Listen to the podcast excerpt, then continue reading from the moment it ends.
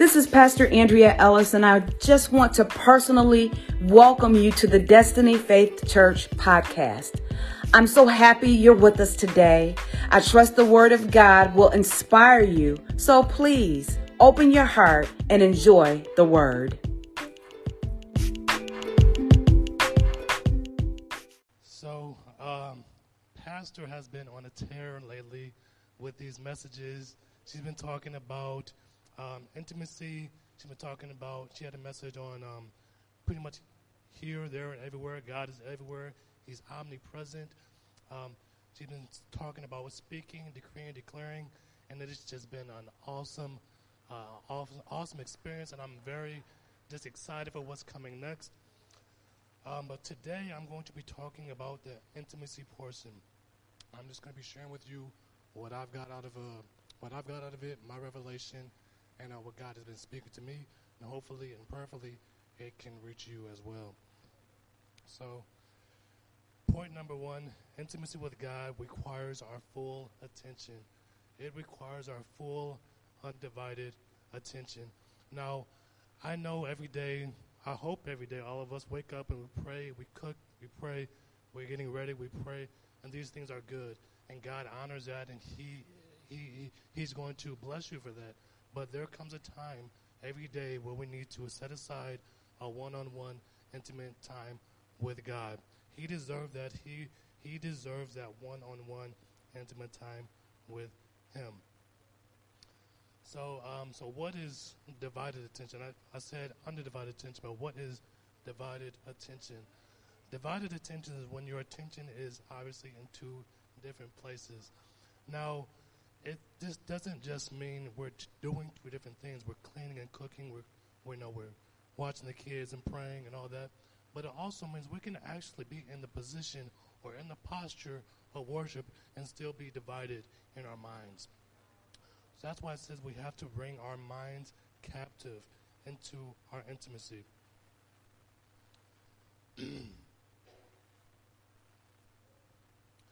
Like I said, you can be physically in, but you could we can be in worship, we could be on the floor, we could be prostrate, and we can have our minds somewhere totally different. Yeah, we're in position, but we're not in position to receive.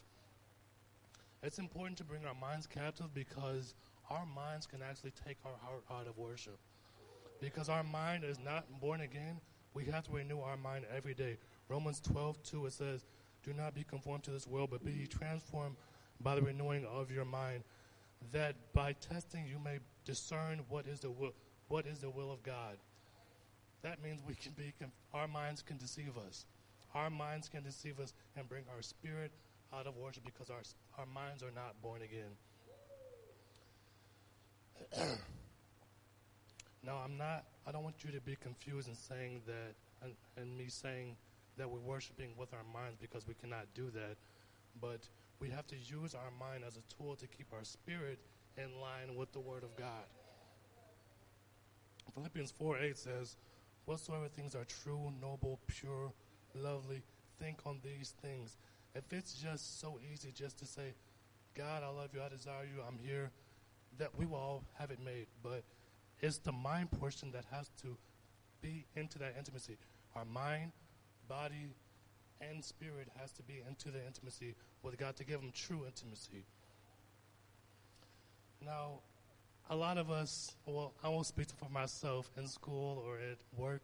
You might be in a meeting and you're in the classroom or you're in the office and you, I have no idea what I just learned. I'm in position to receive everything the teacher has for me to get. I'm in, physically inside the classroom and I have no clue what just happened. Uh, am I the only one here? We can literally be in position and not get it.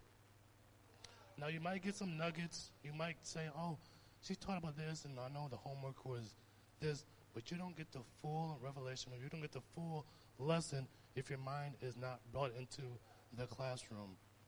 And that's the same thing when we are being intimate with God. So in First Chronicles 22 19, it says, Set your heart and soul to seek God. Now we know our soul has reference to our mind, will, imagination, emotion, and intellect. So we can say, set our heart and mind to see God. We can say that. They, are, they go hand in hand. We have to. We can't have one without the other, in order for it to be intimacy.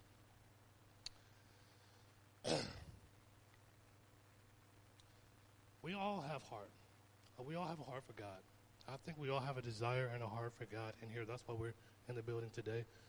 But it takes more than just a desire or just a heart for God. We have to have we have to uh, our our faith brings forth the action. So desires is good, and that's one portion of it. But we have to bring our minds into it for it to be an active in our life. I saw this funny video on Instagram where this guy, he was saying he, was to his friend, he's like, "There's that beautiful girl there in a black dress. She's my wife. I love her. Like I want her. I want to be with her badly." And his friend's like, "Oh, you're gonna go talk to her?" He's like, "No." Like, what, you wanted that so bad, and it's good you wanted her. It's good you want God, but it doesn't do anything unless you actually do something about it. You don't want anything bad, bad enough unless you do something about it. So, number two is we have to have patience and intimacy. A lot of times we get into intimacy, we get into worship, we get into praise, and we don't feel anything. This is not. Like, this is just not hitting like I thought it was going to hit, and we rush out of it. But for one, we don't need to feel anything to give God honor, give God praise, and give God worship. And two, who are we really waiting for? We're not waiting for God. We are waiting for ourselves. Well, so while we're rushing out of worship, you, you, you, that's you. It's on you. It's literally on you. And we have to be patient with ourselves. A lot of times we're angry, we have strife, we have um, bitterness, all these things, and we're trying to be intimate, but those are all distractions that are keeping us from being into that intimate place with God. So we have to get rid of bitterness, anger, strife, in order to be intimate with God. It's okay to be mad. It's not. It's okay to have a moment, but when you're going into intimacy, you have to let that go and let it to the side, because God deserves more. so I have um, another example. I went on a date. Yes, I go on dates. Um, I was went on a date with this girl, and it was the first date, and I'm like, okay, like getting ready, I'm on my way. I'm like 30 minutes away, 10 minutes away. You know, I'm 10 minutes away. Get to her house, and she comes out 30 minutes late. I said, What in the world is going on? I said, Oh my gosh. I was very, very upset. I'm not going to lie to you. But needless to say, the day went on, went good. I got another date, of course. And um, so we went out again, and the same thing happened. I picked her up. It was actually maybe like 35, 40 minutes late. So I'm like, I'm ticked at this point. I'm like, okay, she gets in the car and I'm just, I got an attitude. I'm trying to like shake it off, but I'm just pissed. I'm really mad.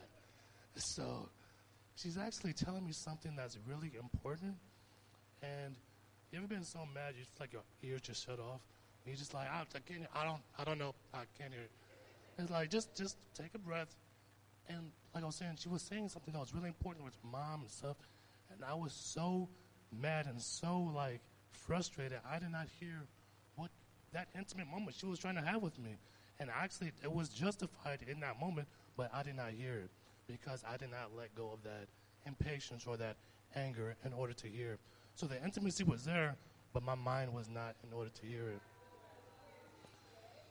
it. So uh, my third point here is be intentional in intimacy. So you can't make intimacy a tradition or a habit necessarily. You have to be intentional with your intimacy. And Mark 7, Mark 7 13 says, the traditions of man made of God are effect. And it goes along with this perfectly because we can do the same thing every day and not have any results we can be in worship or be in the presence, quote unquote, and have the results because we are just going through the motions. Um, if anybody played basketball, they know. If you don't know, there's an intentional foul and there is a regular foul. They can both look the same. Uh, can you come up for a second? I can act like you're doing a layup. I can go up, foul. Oh shoot, my bad. I didn't mean to foul him. That's me. And you know, I got a foul. I could do the same thing, foul. But you go back to the replay, and the refs are trying to differentiate if it's an intentional foul or a regular foul. And if you go back to the replay, it's always like a wind. They, they call it a wind up play.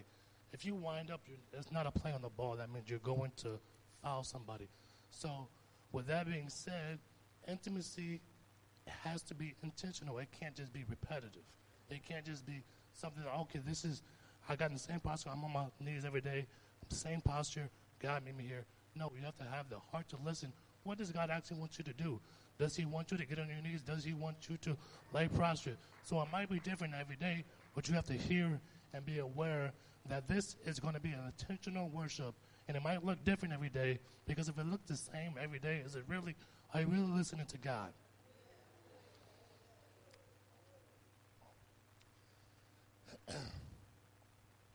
So, what is your full attention and intimacy? It is the desire. So, like we said, we all have a heart and a desire for God, which is good, and that's a start. But we have to step, take a step further.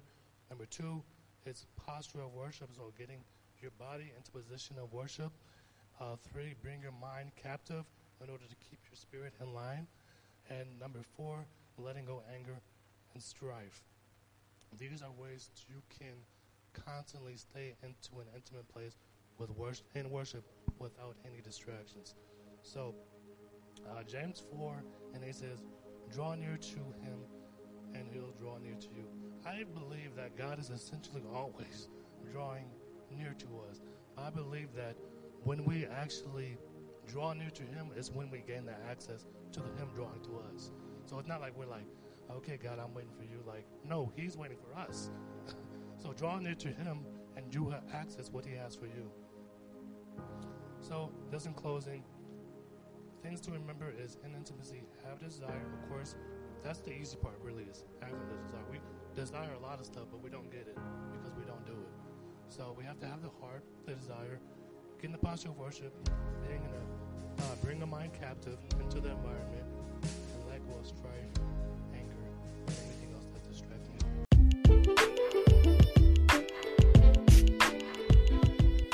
I trust that word blessed your life.